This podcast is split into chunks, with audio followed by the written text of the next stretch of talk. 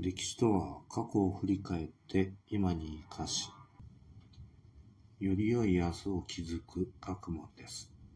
問題。次の説明文は正しいか間違っているか、丸か×で答えなさい。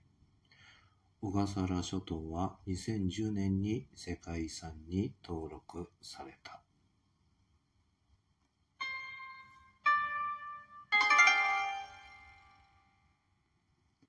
答えは×です。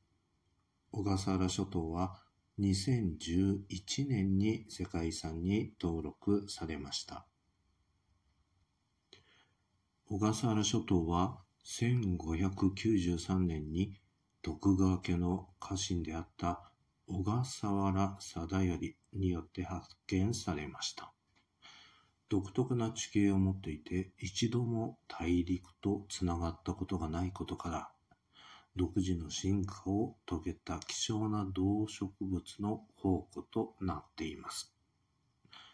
今回はこれまでにしましょう。それでは次回までごきげんよう。